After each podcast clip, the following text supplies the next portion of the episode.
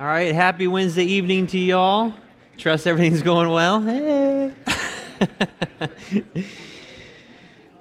so, tonight we're going to continue our study in Calvinism and specifically the doctrines of Reformed theology with our second letter of the Tulip acrostic.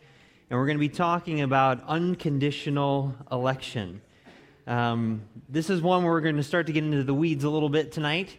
Uh, and if you missed last week, or if you missed any other weeks for that matter, we do have all the lessons up on Spotify and also Apple. If you search for uh, on the podcast app, if you search for First Baptist Church of Jackson, it's the one with our purple logo as a church. And so uh, you can get caught up with that. There's going to be a lot of things that we talk about tonight that I don't have time to go back and necessarily qualify from the previous weeks.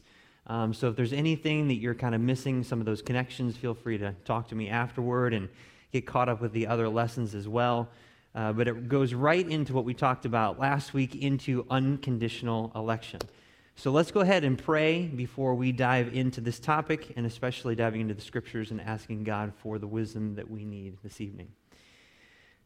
Lord, um, there's a lot of things on my heart and mind, and, and it just seems like each week there's always some things that are uh, competing for my time and my attention and, and, um, and just different, different areas of my heart. And, and these things are, are very, very important. So I pray, God, that you would help us to have great clarity tonight uh, on this particular subject. It's very difficult at times with things that are very um, heavy theological topics. Um, to bring clarity out of it. But that's really where we really trust in your word. Right? Your word brings things to light that we as human beings can make very confusing. Uh, the issue is we need to have a heart that is ready to hear what you have to say, ready to believe what you have written above anything that we think or feel, or even the traditions that we're used to following, uh, maybe some baggage from previous ministries, churches, experiences, uh, religions, whatever it may be, uh, we really need to let your word reign supreme. Uh, we spent plenty of time in the previous weeks just talking about how your word needs to be the standard. It needs to be the thing that causes um, just great clarity in the midst of confusion, because you are not the author of confusion. And so, God, I pray tonight that you would just help us and give us wisdom and help us to see the things that you want us to see and really dispel all the, the fog around this topic that can be so easily created. Um, because, God, we, we know that you are a God that wants us to understand. Understanding is key. In the way that you have communicated to us, we can understand clearly and with confidence. So we ask for that tonight. Uh, guide my thoughts, guide my heart, and uh, help me to say the things that you want me to say. We pray these things in Jesus' name. Amen. Okay, so last week we talked about the T in the tulip acrostic, and that is total depravity, which the Calvinist believes this related to that that every man and woman is so totally depraved in their sin that they are completely incapable of responding in a positive manner to the gospel of the Lord Jesus Christ. And for sure, the Bible says that we are depraved in our sin. We would agree with that that this sin that we have is inherited from our great grandfather Adam, and it's also our personal sin that gets in the way, but not to the extent that we're unable to humble our own selves and our own free will to God and receive the gospel and be saved. And we spent plenty of time last week establishing that. And so it's not the fact that we are depraved. We certainly believe that. I mean, if there's any person, I mean, just look in the mirror and take some time and sit down and just think of all the ways that you have sinned against God, and you would know that you are depraved. But we are not so totally depraved that we are as a dead man that cannot hear and cannot respond. And the scriptures are very clear on that, although they would also say the exact same thing. And so all you need to do is just look at the Bible and read what it says in its proper context, which we spent a lot of time last week talking about that. So here's, here's the reality of it, though. Understanding the Calvinistic perspective is critical for us to make sense of their beliefs of unconditional election. So you have to really understand how they look at total depravity in order to have some kind of sense or reason why they would believe this next doctrine of unconditional election because they go hand in hand. If you cannot respond, then God must do the work. He has to be the one that selects people for salvation. But as we see, and we will see this tonight, we have to measure this against the standard of our King James Bible as our final and only authority, and you will see that unconditional election is completely false. Completely false. Turn with me over to John chapter 5. So I mentioned last week that each week I want to open up with a passage of Scripture, and specifically, as much as I can, using Jesus Christ, because he was the one, God Himself, magnified the authority of the written Word of God. And one of our verses in the previous weeks that we didn't get a chance to get to is John chapter 5 and verse 39. John chapter 5 and verse 39. So he's talking with the Sadducees and Pharisees, religious leaders, the scribes, and what he says is fantastic. And he says in verse 39 search the scriptures. Search the scriptures, for in them ye think ye have eternal life, and they are they which testify of me. So, not only in Matthew chapter 4, where you have the devil tempting him and he says, It is written, it is written, it is written, but in John 5, it's the same thing. He's like, Listen, search the scriptures. They give sufficient evidence that I am who I say I am, but search the scriptures, which would have been a total insult to them, by the way, because they knew their Bible, supposedly. And they may have known it intellectually, but they didn't know their Bible. And that is critical because you will find this among Calvinists and other people that believe in false doctrine. They may know Scripture the way they want to know Scripture, but they have never truly searched the Scriptures. When you allow yourself to be someone that is a Bible believer and you search the Scriptures, you are letting the Bible say what it says. You are not telling the Bible what it says. It's a big difference, big difference. So, tonight we're going to talk about unconditional election. Unconditional election. And this is our second out of five within this acrostic unconditional election. So, the first thing that we have to do is that we have to define it. And as we did last week, we are going to define it on their terms. So, I have three definitions here, and you'll be able to see the, uh, the commonality between all three. The first one is from Grace to You, which is John MacArthur's organization. And this definition of unconditional election says this Election is the act of God whereby in eternity past he chose those who will be saved. Election is unconditional because it does not depend on anything outside of God, such as good works or foreseen faith. And they quote Romans 9, verse 16, which they take completely out of context. We're going to get to that later. This doctrine is repeatedly taught in the Bible and is also demanded by our knowledge of God. The ultimate question of why God chose some for salvation and left others in their sinful state is one that we, with our finite knowledge, cannot answer. i will just save my comments for later. Second definition, and this is from the Bethlehem Elder Affirmation of Faith which is the church that John Piper started and pastored for approximately 30 years. And he says this, and they say this We believe that God's election is an unconditional act of free grace which was given through his son Jesus Christ before the world began. By this act, God chose before the foundation of the world those who would be delivered from bondage to sin and brought to repentance and saving faith in his son, Christ Jesus.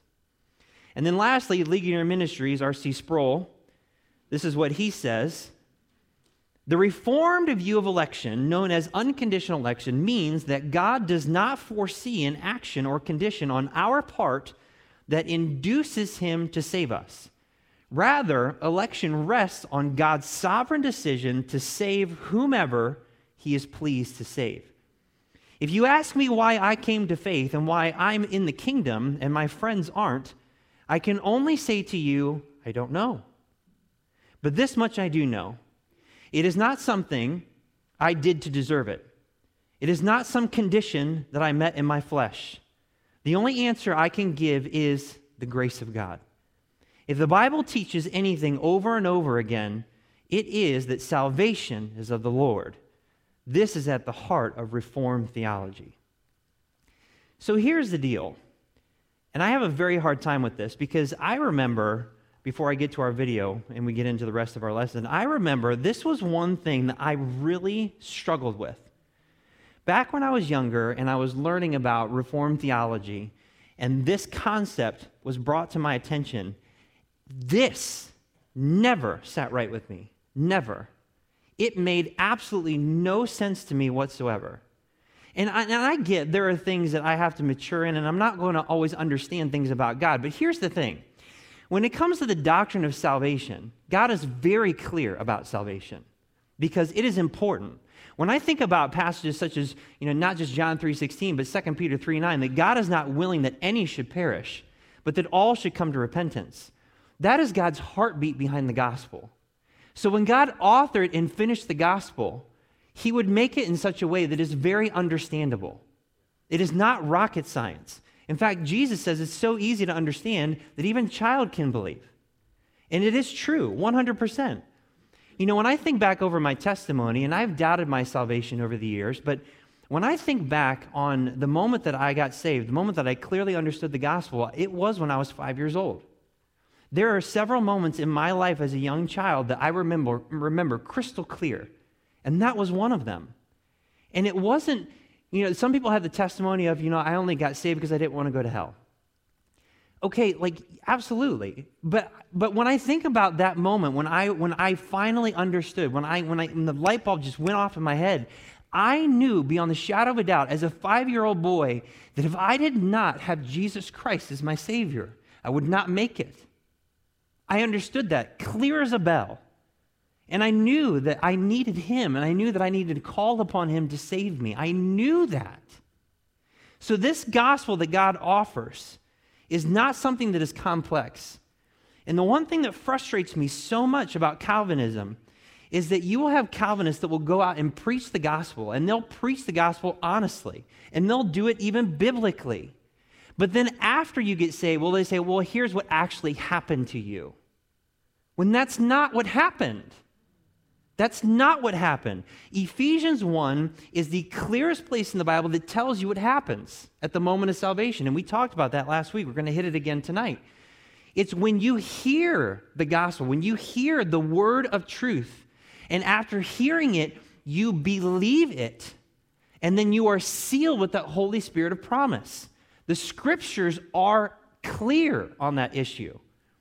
And yet they say, well, that's, this is what actually happened to you. And so I get frustrated at this because they can give all these other answers and they're super smart and very intelligent. But when it comes to something like this, why did God select me and pass over others? Well, I don't know. Well, I don't. Well, you seem to be able to give an answer on everything else on this doctrine. Why in the world can't you give me a solid answer on this? It makes no sense to me. Why in the world would God, I mean, to, to put it in the parameters of the Calvinistic mind, you would have to say, okay, before any person was ever even born, before anyone was ever even alive, that God somehow blinded his, his sovereign will, which he can foresee everything. So he, he just decided, you know what? I'm going to take a blindfold. I'm going to do a God sized blindfold over my sovereignty and, before, and, and, and when it comes to my foreknowledge. And I'm just going to, at random, I'm going to pick. I need, uh, you know, two million people or two billion people that are going to be part uh, of my kingdom. So I'm just going to go and I'm, I'm going to select them. And it's not because of anything that they are going to do or anything. It's just because I want them, and that's it. And those are the people that I'm going to select. And then as far as everybody else, too bad. I can't, I can't I, I, how in the world? I don't, it, it just, it makes no sense to me at all. Like, why would God, why would he do something like that? It, it, it boggles my mind. And it begins here. I can understand elements of, of total depravity, but unconditional election and then leading into limited atonement, which we're going to get to next week, and then irresistible grace, it is just like one trip after another into just crazy town. That's really what it really seems like to me. And so this is going to get into the weeds of it where we, we have to kind of we have, in, in order for us to get where they're coming from, you got to understand their perspective on total depravity and how that naturally then leads into unconditional election. And so, what I want you to see now is I want you to see a, a video. It's about four minutes long. It's of John MacArthur. He was answering a question during a Q&A session, and you can start to see how their doctrine begins to shape everything else that they think and they believe. And so, go ahead. Please listen carefully to, I think, a thoughtful, balanced response from Dr. John MacArthur at an event from give or take about a decade ago regarding Calvinism versus Arminianism. Now, you're probably one or the other. If not, this will be a bit of an introduction to you. Might I ask both camps, both sides, to at least consider what Dr. John MacArthur is setting forth? Uh, let me do it this way. Okay, I'm going to give you a little test. Okay. Um, do you believe that God is sovereign in salvation? Of course, we went through that today. Do you believe God chooses who will be saved? Of course. Do you believe the Father draws? Yes. Do you believe that the, the Son keeps? Yes. Do you believe the Son raises? Yeah. It's all sovereign. It's all predestined. It's all established. Absolutely right. This is what the Bible says. Uh, do you believe that um, whosoever will may come? Yes. That's what the Bible says. Um, do you believe that God finds no pleasure in the death and judgment of the wicked? Yes. Uh, do you believe that uh, Jesus wept because sinners wouldn't repent? Of course. Uh, are you willing to call all sinners to repent? And do you believe they're responsible if they don't come? Yes. Well, how, how, how do you harmonize that? I don't know. I don't know how to harmonize that. Well, you're expecting, you're asking too much of me. I'm not God. You want my little peanut pea pusillanimous brain to grasp that? Give me a break. It's not my problem. But the, the one thing I can't do is, is deny what Scripture says. Uh, this will comfort you. Who wrote Romans? This is basic Christianity 101 here. Who wrote Romans? Can't answer the question, can you? Why? All of Paul? All his vocabulary? All his heart? All his thoughts? All his words? All of God? And yet not mechanical? I'll, since you did so well on that question, I'll ask you another one. Um, who lives your Christian life? God? So you want to hold him responsible for the condition of your Christian life? Who lives your Christian life? This is pretty, pretty basic, right? You're doing it right now, every day. Who's living your Christian life? You say, I am. Really? You say, God is. I don't know whether you could convince everybody who knows you. You can't even answer that question. Listen to what Paul said I am crucified with Christ. Nevertheless, I live. Yet, not I. He didn't know either.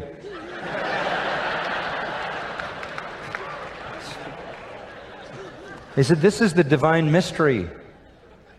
It's all of me and all of him, and what's wrong is me and what's right is him. In every major doctrine of the Bible, in every major doctrine, you have an apparent paradox that you cannot resolve. I know that I'm kept eternally secured by God, but I also know I'm commanded to persevere in faith. Two sides of the same thing.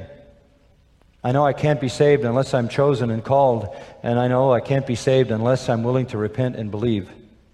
I don't have to harmonize it, but nor can I deny those things. And in the end, mark it, folks, in the end, God will get all the glory for every righteous thing that is done because it is all His work. So, rather than answering the question by removing your confusion, I just spread your confusion over a wider area. and you rest in the fact that you don't need to grasp the mysteries that are clear in the mind of eternal God. God elects it's clear. Man has genuine human responsibility. It's clear. How do you reconcile friends? You don't need to. They're already reconciled, even if we cannot grasp it.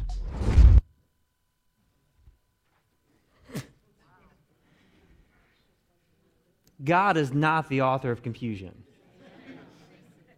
and yet, from the highest theological minds, there's confusion on something as simple as the doctrine of salvation.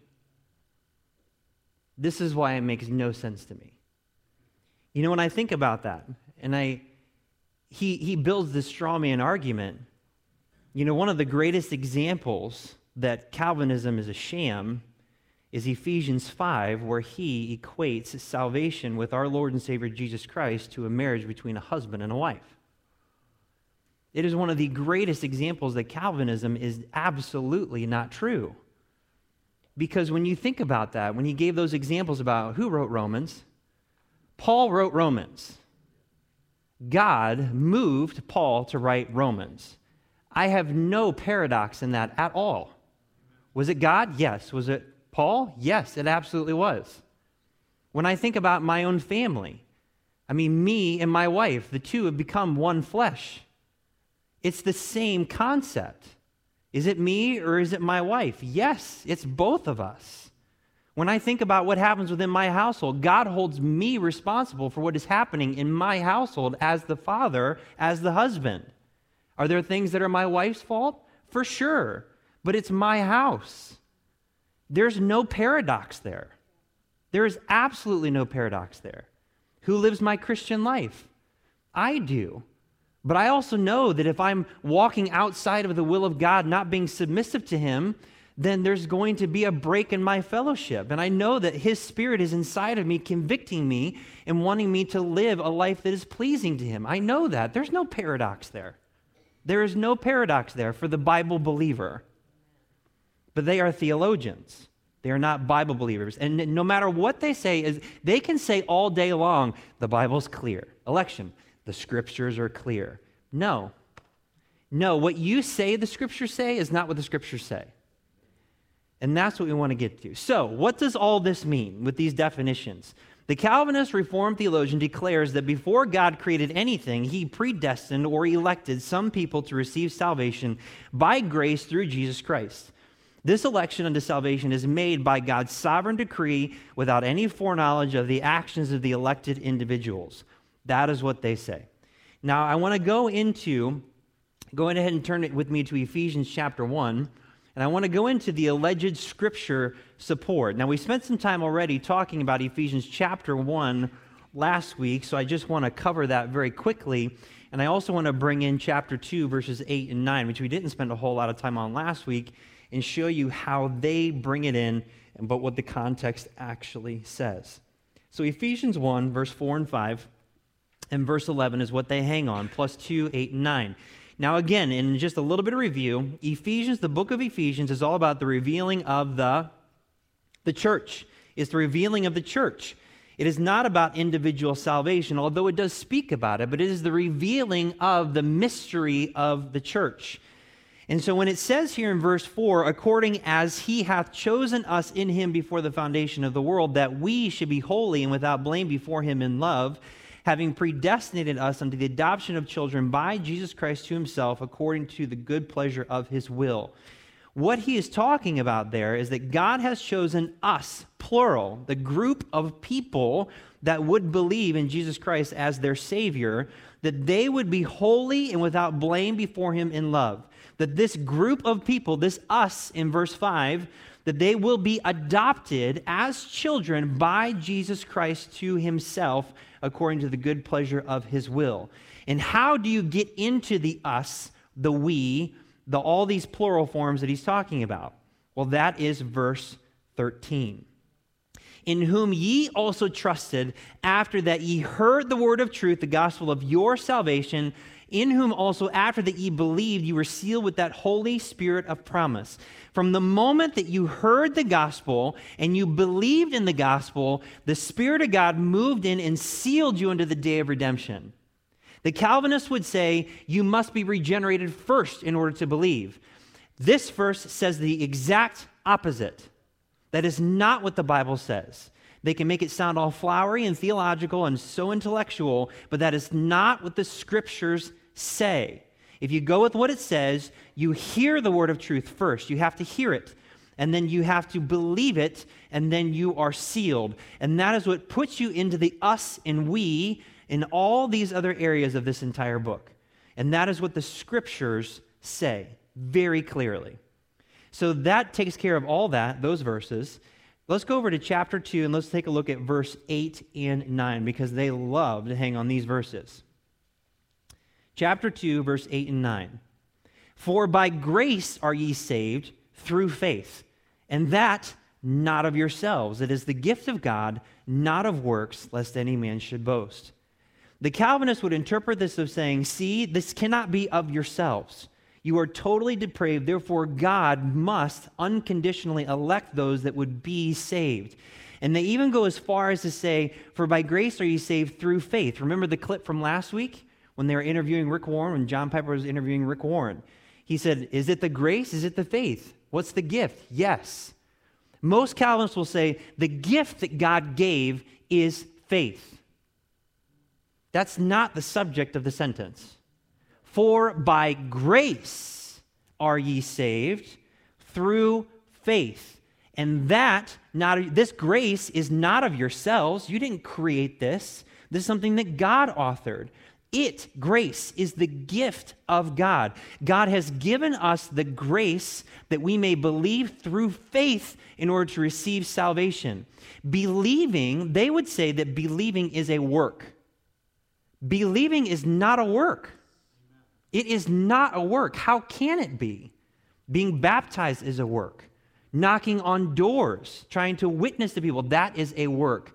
Going to Mass, thinking that you are receiving grace from God through the wafer and the wine, that is a work. Belief is not a work. What you're saying as a Bible believer is that God said, I have made a way of escape if you would believe me. Will you believe me? Yes, I believe you, and I put my faith and trust in you and you alone. Okay, then we're good. That's what the scriptures teach. But they take verses like this and they read things into it, what it does not say. Ephesians is the revealing of the church. He's speaking to born again believers. And in order to be in that family, it's Ephesians 1 13 and 14. And then you become predestined because God is predestined before the foundation of the world that there will be a group of people, and that group of people, they will be mine. That's what this passage teaches. And don't let them rob you. They're good at it. They are really good at robbing people of God's blessings in this matter. Let's go over to the book of Romans because we need some time to, to tackle Romans. Romans chapter 8. Another verse that they love to camp out on as well is Romans 8, verse 29 and 30. Romans 28, 29, or Romans 8, 29 and 30. Verse 29. For whom he did foreknow, God, for whom he did foreknow, he also did predestinate to be conformed to the image of his Son, that he might be the firstborn among many brethren. Moreover, whom he did predestinate, them he also called. And whom he called, them he also justified. And whom he justified, them he also glorified. What shall we then say to these things? If God be for us, who can be against us? So, what the Calvinists will do is that they will take verses 29 and 30, and they will say that what he says here with predestinate in both of these verses, they read into it, especially in verse 30, where they says, Moreover, whom he did predestinate, them he also called. In that verse there, they say called unto salvation. But that's not what that says. That is not what that says. They have to read that into those verses. What God is saying here is, and it's very clear if you just go step by step, word by word through the Bible that God has given us. For whom he did foreknow. Okay, what does it mean to foreknow something? To know before. Very clear. And you can just use a dictionary for it, or you're just common sense. Foreknow. I know beforehand. So, whom God knew beforehand, those people, verse, keep going in verse 29, he also did predestinate. Okay? So now we have our predestination word here that they love. I'm sure they made plenty of t shirts and hats about it. He did predestinate for what? What did he predestinate? To be conformed to the image of his son. That is not salvation. Now, the process of being conformed to the image of his son begins at salvation for sure. But what God says is, Who I foreknew, I am predestinating, I am determining beforehand that those people will be made into the image of my son. Now, anyone that is born again understands this clearly, clearly, because as you're living your Christian life, you have the Spirit of God living inside of you, Ephesians 1 13 and 14 that you're sealed with until the day of redemption. When you do something outside of the will of God, does not the Holy Spirit convict you like crazy? And He makes you so unsettled that you have to get right with Him and with whoever else this matter might be uh, pertaining to in order to be back into fellowship with God. Anyone that has the Spirit of God knows that this verse, that's what that's talking about. God has predestinated not to salvation, but there is a process where he will conform you into the image of his son, that he might be the firstborn among many brethren.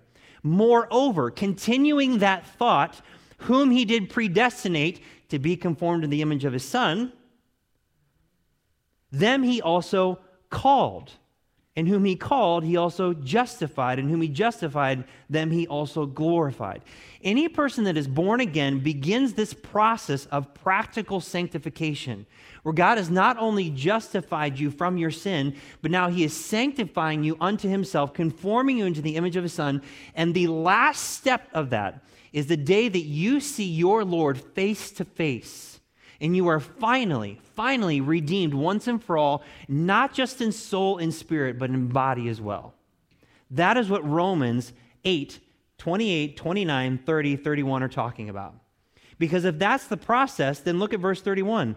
What shall we then say to these things? If God be for us, who can be against us? This kind of Bible truth should give you great confidence and great assurance in your walk with God. That's what it should do, not cast any doubt or confusion. God is working you each and every day to be conformed to the image of his son, and he is not going to stop until the day that you are finally glorified. That is Romans 8. They will take it and they will twist it and they'll do whatever they want with it, but that is what the Bible says. The issue is are we going to believe that? Now, moving on to Romans 9. And this is where they really love to play in this sandbox. But I will tell you, and this is one, honestly, when I was working through things, remember I told you last week that when I'm reading the scriptures, there are certain scriptures where I have to, I have to stop and I have to think through this and I have to think about the context. Romans 9 was the last nail that I had to undo in my walk with God about Calvinism. Because every time that I would read Romans 9, I kept hearing Calvinistic Reformed theology just running through my head because they take this passage and they immediately apply it to salvation when that is not what's going on here. So, a little context of knowing what's, what the book of Romans is all about, first of all. This is the greatest book in the Bible dealing with Christian, the Christian doctrine of salvation. And in the process of explaining all this, Paul then gets to Romans 9, or God, whichever you prefer to say who authored the book of Romans. He gets to Romans 9, 10, and 11, and it's a giant timeout because he introduces a concept back in chapter 2 and chapter 3 about the Jewish people. And he's saying, well, what about the Jews? Because weren't the oracles of God committed unto them? And did they not receive all these things from God? Absolutely. And he even says that their disobedience doesn't negate all this stuff. And so now he takes the time out in 9, 10, 11 to explain what God is doing with the nation of Israel and how he dealt with them in the past how he's dealing with them in the present in chapter 10, and how he's going to deal with them in the future in chapter 11. And so Romans 9 is all about the nation of Israel. And unless you doubt me on that, look at verse 1. I say the truth in Christ, I lie not, my conscience also bearing me witness in the Holy Ghost, that I have a great heaviness and continual sorrow in my heart. For I could wish that myself were accursed from Christ for my brethren, my kinsmen according to the flesh who are Israelites, to whom pertaineth the adoption and the glory and the covenants and the giving of the law and the service of God and the promises, whose are the fathers, and of whom, as concerning the flesh, Christ came, who is over all, God blessed forever. Amen. Not as though the word of God had taken none effect, for they are not all Israel, which are of Israel. So he's speaking about the nation of Israel. And notice two times in here, he says, My brethren, my kinsmen, according to the flesh. He says that in verse 3. And then he says in verse 5, Whose are the fathers, and of whom, as concerning the flesh, Christ came, who is over all. Now, there's a concept that is completely foreign to Calvinists and Reformed theologians, and that is there is a difference in between the kingdom of God and the kingdom of heaven. This is one of the greatest things that you can understand that will help you get a hold of the entirety of the Bible. There is a difference between the two. It is completely lost in new translations, but in your King James Bible, it is evidently clear. The kingdom of heaven is the literal, physical kingdom that God said that He would establish upon this planet with Jesus Christ sitting on the throne in Jerusalem.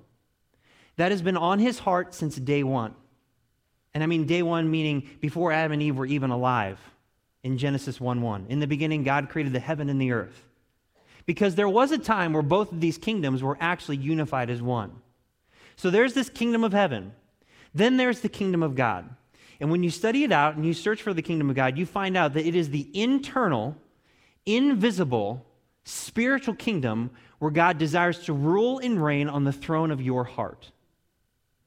And both of these kingdoms are very important to God. One is physical, and the other one is spiritual. Now, when you go back through the scriptures, the pattern in the Bible that you find is that God does that which is physical first and then spiritual. He says this very clearly in, in 1 Corinthians chapter 15.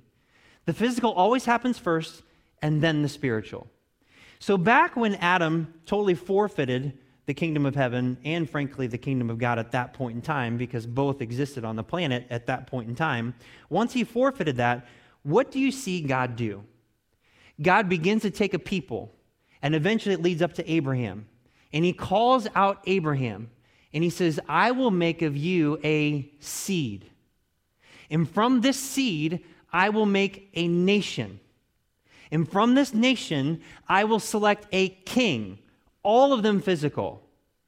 And that king will then usher in the restoration of not only the kingdom of heaven, the physical kingdom, but the kingdom of God. And it culminated with our Lord and Savior, Jesus Christ.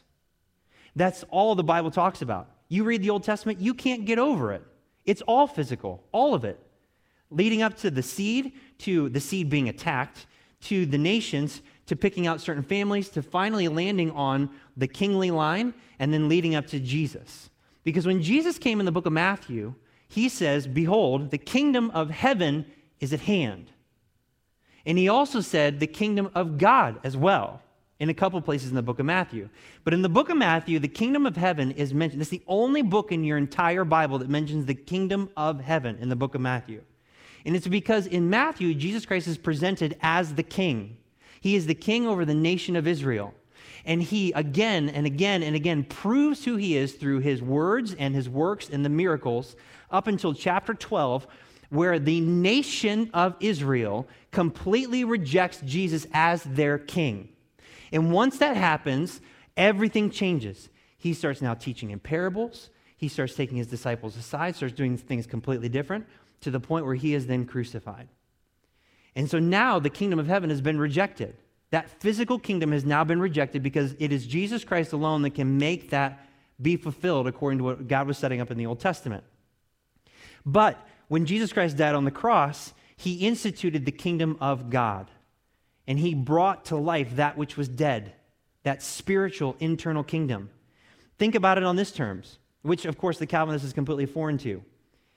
The Calvinist would have you think that Adam and Eve were saved just as we are in the church age. They would say that Moses, Elijah, Abraham, David are all born again. You will not find that anywhere in the scriptures. Nowhere. Nowhere. Adam and Eve were not born again. They were not. Were they saved? Yes, but they were not born again. Someone being born again did not happen until Jesus Christ landed his feet on this planet and he began talking about it. And he was actually appalled because as he was talking to Nicodemus, who knew the law, he's like, You're a teacher of the law and you don't even know these things? How do you not know this? I've been speaking about these things all along, but you've not been paying attention. And it says very clearly in John, especially, but also later, that those that are born again, it happened after the death, burial, and resurrection of Jesus Christ. So when you take a look at this, the first time that you see someone actually being born again is Acts chapter 2. When the Spirit of God literally moves inside the physical bodies of those believers in the upper room. Biblically speaking, doctrinally speaking, that is the first time that anyone was ever born again. And that was when the church was started. And so this concept is completely foreign to them, completely foreign to them. So they go into this chapter and they start picking apart all these things and start shoving salvation doctrine into this chapter when this is not what's going on here. So in Romans 9, I want you to see a couple things here that articulate this very, very well. So Romans 9, and then take a look at verse, um, let's see here. Let's start off in verse 10. And not only this, but when Rebekah had also conceived by one, even by our father Isaac, for the children being not yet born, neither having done any good or evil, that the purpose of God according to election might stand, not of works, but of him that calleth. It was said unto her, The elder shall serve the younger. As it is written, Jacob have I loved, but Esau have I hated. What shall we say then? Is there unrighteousness with God? God forbid. For he saith to Moses, I will have mercy on whom I will have mercy, and I will have compassion on whom I have compassion. So then it is not of him that willeth, nor of him that runneth, but of God that showeth mercy. For the scripture saith unto Pharaoh, Even for the same purpose have I raised thee up, that I might show my power in thee, that, that my name might be declared throughout all the earth. Therefore he hath mercy on whom he will have mercy, in whom he will he hardeneth. And oh my goodness, they love these verses. Thou wilt say then unto me, Why doth yet why doth he yet find fault? For who hath resisted his will? Nay, but, O man, who art thou that repliest against God? Shall the thing formed say to him that formed it, Why hast thou made me thus? Hath not the, the potter power over the clay of the same lump to make one vessel unto honor and another unto dishonor? What if God, willing to show his wrath, and to make his power known, endured with much long suffering the vessels of wrath fitted to destruction, and that he might make known the riches of his glory on the vessels of mercy which he had afore prepared unto glory, even us whom he hath called, not of the Jews only, but also of the Gentiles. Okay. The way they interpret this is they say, okay, before these children were even born, God said, Jacob, I loved, I chose him, I saved him. Esau, I've hated. I passed over him. I wanted nothing to do with him because it's according to the election of grace. And then, if you have a problem with that, well, who are you to reply against God? Like, do you think like I think? And, and how, how are, why in the world? What if God wanted to pass over others and make them vessels fit unto destruction? And who are you to argue against that? That's what they say. Romans 9 is not dealing with individual salvation, it is dealing with people as nations. A cross reference for verse 12, if you want to write this down, is Genesis 25 23. Genesis 25 23. And what he's quoting there, he says, God says very specifically to Rebekah, Two nations are in thy womb. Two nations. Jacob Israel. Esau, the Edomites. He's not talking about individual people. And as you read through the Old Testament and you start to read the story of Jacob and Esau, you know what you find? Esau and Jacob parted ways on poor terms, did they not? To the point where Esau wanted to kill Jacob. Okay, years later, there comes a point where Jacob is going to come face to face with his brother Esau, and Jacob is shaking in his boots. He is freaking out. so much so that he sends everybody else before them because he's like, all right, if he's going to slaughter, might as well kill them first before they come to me. and he sends gifts and he's hoping to try to win over his brother. And so finally, he comes face to face with his brother and he's afraid and he bows to the earth. And you know what Esau does? He's like, Hey, I love you, buddy. You're my brother. I've not seen you. And God has blessed you. He's blessed all that you have. Get up off the ground. Let's catch up. And then they start spending time. And Jacob even says that when I saw you, that you had the, even the face of God toward me. Now, does that sound like someone that God hates? Because even when Jacob died, guess who is there to bury Jacob? Esau. Esau buried Jacob. I'm willing to bet you that Esau had a great walk with God. Because God said very, very specifically in Deuteronomy, when the Israelites were going into the promised land, He says, You're going to come to this territory, and it's the territory of the Edomites on Mount Seir. Don't touch it, it's not yours. I have given it to the sons of Esau. That does not sound like someone who did not have a relationship with God. So when he says, Jacob have I loved, Esau I have hated, what he's saying here is that God is establishing the kingdom of heaven.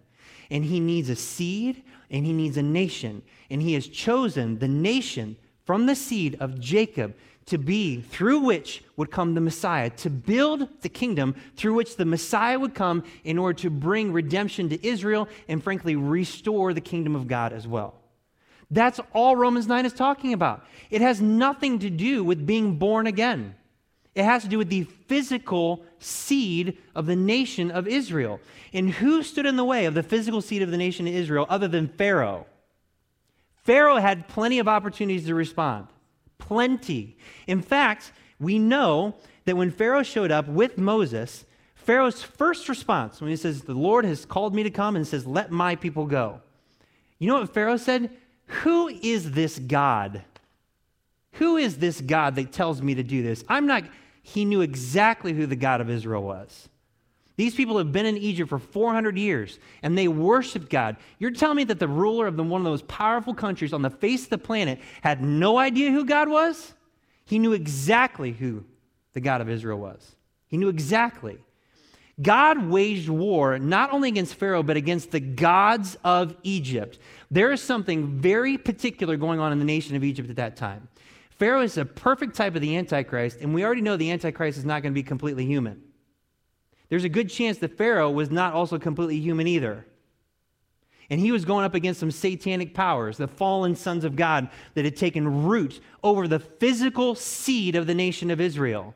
And so God says, I have raised you up, Pharaoh, to show in you my power because this is my people, my nation. And I don't care what you do, I will call them out. I'll redeem them to myself because my kingdom shall stand, the nation of Israel. God is very passionate about his people. And Romans 9 talks all about that. And any nation that gets in the way of God establishing the nation of Israel will be wiped out. This is not a new standard. When Christ comes at the second coming, it's going to be the exact same thing. It's the judgment of the nations. During the judgment of the nations, he's dealing with them as nations. And the condition of their release from judgment is how did you treat my people? How did you treat the nation of Israel? If you treated my people well, you'll be allowed into the millennial kingdom. But if you did not, I'm throwing you into hellfire. God is very particular about that physical nation, the nation of Israel. That is Romans chapter 9. And anyone that says anything otherwise, they are a heretic. That is exactly what's going on here. I wish I could spend more time talking about it, but I've already taken up too much time talking about Romans 9. But Romans 9 is dealing with the nation of Israel and God establishing the kingdom of heaven. That is what really is going on here. All right, we don't have time to hit the next two verses, Acts 13, 48 and 16, 14, but those are a couple other verses they love to hang on. So maybe if we have some time in weeks to come, we will definitely hit those ones. Okay. So, what does the Bible say? What does the Bible say? Actual scriptural truth, scripture truth. So, again, I gave you all these references so you can see them on your own. But when it comes to election, what does the Bible say about election? Election is an individual or group of people God has chosen to serve him. It has nothing to do with salvation. Although salvation can be a part of it, it really has nothing to do with salvation. When you search the term election and you break down all these verses, because these are all the verses in your Bible that deal with the word elect or mine elect, you see that he talks about Jesus. And he's very clear. I got a couple references up on the screen for this one. Behold, my servant, whom I uphold, mine elect, in whom my soul delighteth. I have put my spirit upon him. He shall bring forth judgment to the Gentiles. God is speaking about Jesus. And in 1 Peter chapter 2, verse 6, he says, Wherefore also it is contained in the scripture, Behold, I lay in Sion a chief cornerstone, elect, precious, that's Jesus, and he that believeth on him shall not be confounded you find that God also speaks about the nation of Israel, like we just talked about in Romans 9, bringing about that physical seed, physical nation, physical king to bring the Messiah physically into the world. And he says in Isaiah 45, verse 4 For Jacob, my servant's sake, and Israel, mine elect. I have even called thee by thy name. I have surnamed thee, though thou hast not known me. Before this even unfolded, before Israel even knew they had a plan, a part of this, this vast plan that God had to establish this physical kingdom, he called them by name and he made that decision.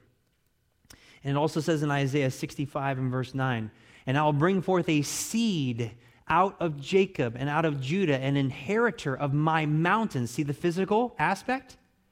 And mine elect, Jesus, and also Israel shall inherit it, and my servants shall dwell there. It also says that the body of Christ is elect as well, which is clear from what we even read in the book of Ephesians. But in Colossians 3:12, it says, "Put on therefore as the elect of God, holy and beloved, bowels of mercies, kindness, humbleness of mind, meekness, long suffering."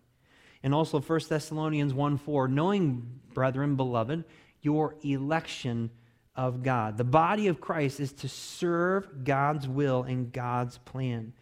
The biggest thing for us being part of the body of Christ, being part of the elect of God, is that we are seeing the propagation of the kingdom of God. The kingdom of God. That is what we are supposed to be doing. The kingdom of heaven, God is going to pick that up right where he left off when he ascended up into heaven, when he comes back again in like manner and he will take all the nations of this world by force, and he will establish his physical kingdom. The kingdom that we are supposed to be about now is the kingdom of God, that internal, invisible kingdom, that spiritual kingdom that rules and reigns in the hearts of individual believers. And then lastly, he also says about his elect that it encompasses angels. I charge thee, there, uh, charge thee before God and the Lord Jesus Christ and the elect angels that thou observe these things without preferring one before another, doing anything by partiality. So there are angels that serve God and serve his will. The Bible also says that predestination is to predetermine or foreordain, to appoint or ordain beforehand by an unchangeable purpose. And we actually have read all the passages in the Bible that deal with the word predestination. The only place it's found in the Bible is Romans 8 29 and 30, Ephesians 1 5, and Ephesians 1 11. Predestination is only found in four places of your Bible. And yet, they use it as a giant soapbox declaring the doctrine of salvation. That is not what's going on here. And so that's what predestination is according to the scriptures. And we've covered those very well already. And then, thirdly, election, predestination, and salvation are not synonymous. They are not. Look with me over in Romans 11. Take a look at Romans 11, verse 28.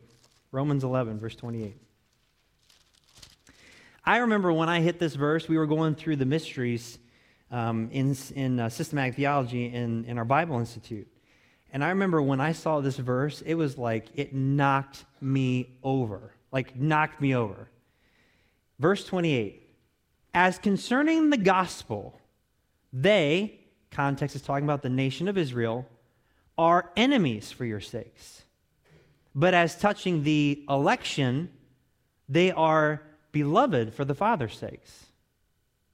The gospel and election are different.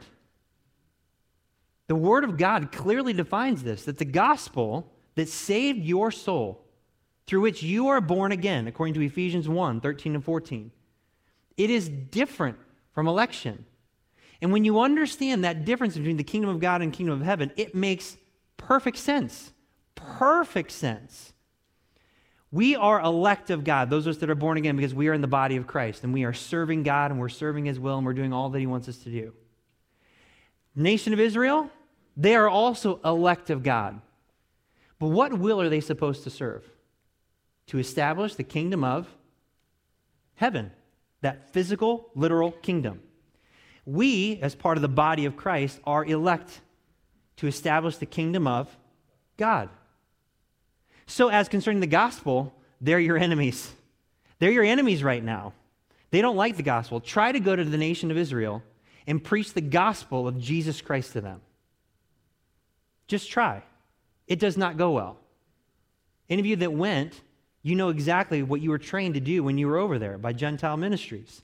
And they have a certain way to go about it in order to reach the people. And notice how they do that. They get open doors through physical acts in order to open up spiritual conversations.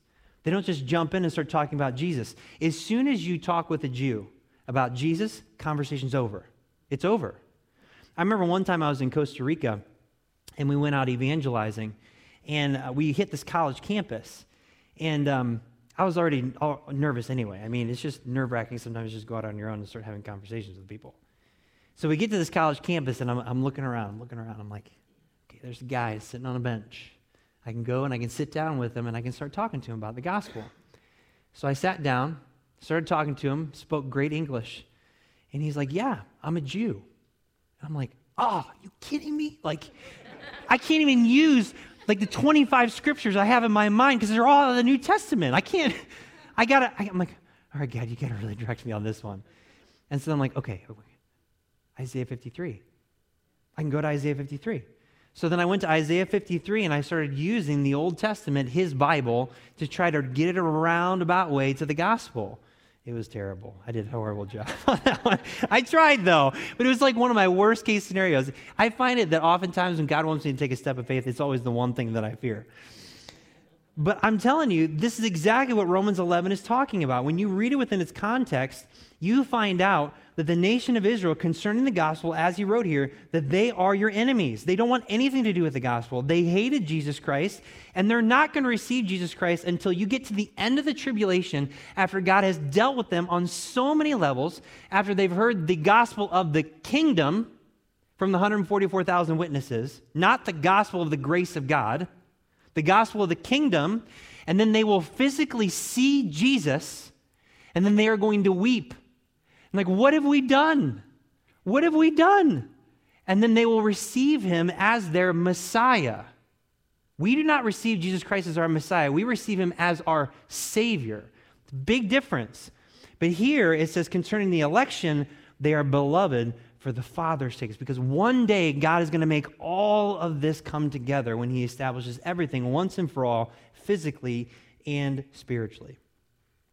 And then lastly, and this is probably the, the, the most, the, as far as the summary of what we've been talking about. At this time in the church age, any person, any person that is willing to hear and believe the gospel of our Lord Jesus Christ is born again. They are then sealed by the Holy Spirit and becomes a son of God. Look at all those references when you have, when you have some time. This salvation places them in the body of Christ and therefore chosen, predestined, and among God's elect. That is the most biblical way that I could write that those two sentences. And believe me, I worked it over and over and over. The Calvinists get this completely wrong. They say you are chosen and predestined, you are elected, and then that's what gives you salvation to become a son of God and to be born again and so you can hear and believe the gospel. That is not. This, if you were to take this sentence and completely reverse it, that is Calvinistic doctrine. But read it as it is, and this is biblical doctrine. Subtle, very, very subtle. So here's our conclusion. When R.C. Sproul said, if any person really embraces the doctrine of total depravity, the other four points in this five point system more or less fall in line. he is absolutely correct. Since Calvinists and Reformed theologians believe in the doctrine of total depravity, they must believe that God sovereignly and unconditionally elects those he wills to redeem. They must. Their philosophical theology begins to close in on them and force them to interpret scriptures according to their doctrine rather than letting the Bible dictate their doctrine. This is a dangerous way to approach the Bible because Calvinists end up telling the Bible what it says rather than letting the Bible speak for itself. They create fables by pretending to see, believe, and teach what they call Bible truth that simply is not there. And error always begets error as they wrest the scriptures under their own destruction. That is exactly what they do. And what's crazy to me is that they are totally blind. Totally. I have found that when you're dealing with people that believe in false doctrine, almost 99% of the time you will not win them over. Unless there's that 1% chance. If God is doing something in them and just wrecks their life, I mean, wrecks their life. It's very similar to the story of how I met my wife. I've shared the story before. You know, she was involved in charismatic doctrine. And it's the same thing with charismatics. I have met very few charismatics, very few, and I think you could even attest to this, that are willing to hear what the Bible actually has to say. And it's the same with Calvinists. They love to debate, they love to argue, they love to do all, they'll jump through any hoops that you want to jump through, and it makes themselves feel better about their false position. But it is almost impossible to win them over. With my wife, God had to work on her over a period of months before I ever even met her. God was, he was doing things in her and he was, he was working her and working her hard on all this stuff, all the way up to the point where I finally met her and I invited her to come to church. And she had questions. And these questions that she had were legitimate questions because she took those same questions and she went to her church leaders and they would not answer her. I have been in similar scenarios with Calvinists, people that are genuinely searching, having genuine questions about Calvinistic doctrine, and they belittle these people to their face. And they somehow treat them as if they, that, they're, that they're dumb and they're stupid and they can't understand. Or, like John MacArthur just said in the earlier video, who am I to try to reconcile these things? Just believe it. okay. And so here, God has been working on my wife for months before I even met her, and she has these questions that her church leaders can't even answer. And I sit down with her, and all I do is I open the Bible. And I go, here's what the Bible says. And for the first time, she got an answer. And it wasn't from me. God used me as a vehicle, but it was from Him. Because I, all I did was open the Bible and I said, This is what the Bible says. And she was writing notes like a madwoman. And then she would go home and she'd be reading her Bible and she's praying and she's working through all these things. And her parents thought she was nuts because she's never read her Bible like this before. What has happened to her? She's becoming brainwashed. She actually is in a good way because she's letting the Word of God actually answer the questions that she has. And then she'd come back, and you know what she'd say to me? Because I, I, I almost despise the next meeting because I'm like, oh my gosh, this is not going to go well. This is not going to go well. This is not going to go well. And she comes back, she's like, you know, I took all those things that you had, you had laid out and I read those verses and, and, and I have even more questions, but I will tell you, everything that you, that you said, that the Bible said, it's absolutely true. And I'm like, what? I was floored. I was absolutely floored because I'm like, wait a minute. She believes the Bible. And that's when I began to learn something. I can try to convince and persuade and articulate and develop the perfect strategy means nothing. If that person is not willing to look at the scriptures, like Jesus says, search the scriptures. If you're not willing to hear what I have to say, search the scriptures.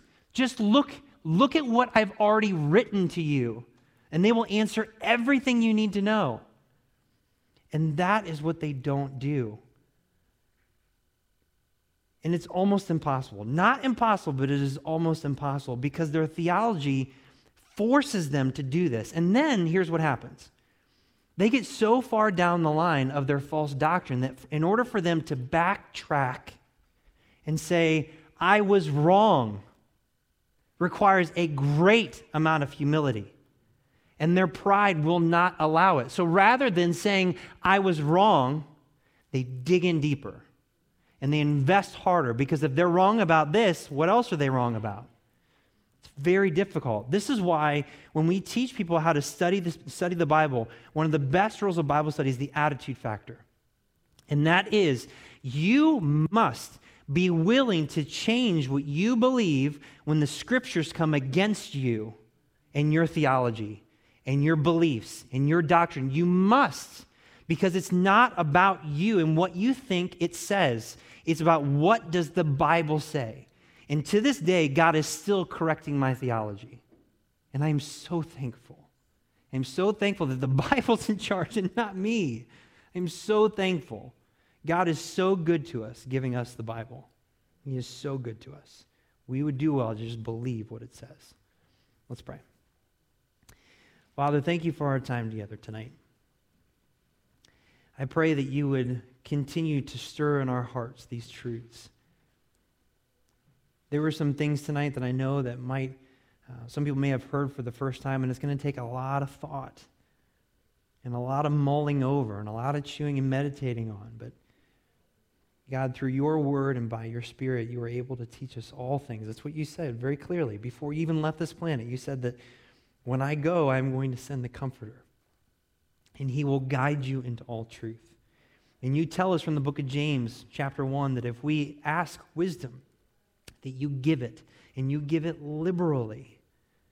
It really comes down to our heart attitude and if we really want to know.